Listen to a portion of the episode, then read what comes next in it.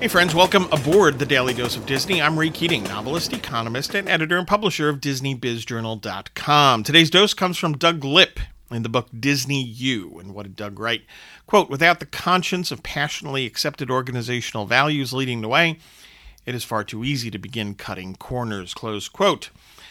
Values matter, right? And they matter more than just. Uh, Roy Disney talked about this, Walt talked about this.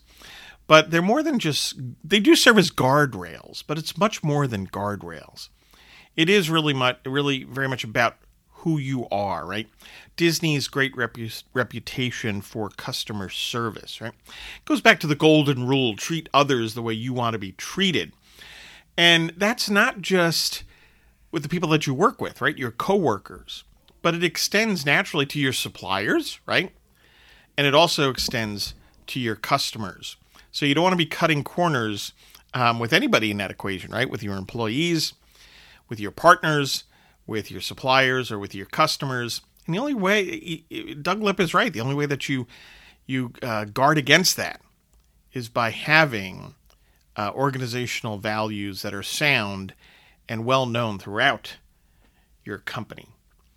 Hey, folks, get your news and views on Disney at DisneyBizJournal.com. Please look for my latest books, The Weekly Economist and Cathedral, an Alliance of St. Michael novel. And hey, have a magically productive day.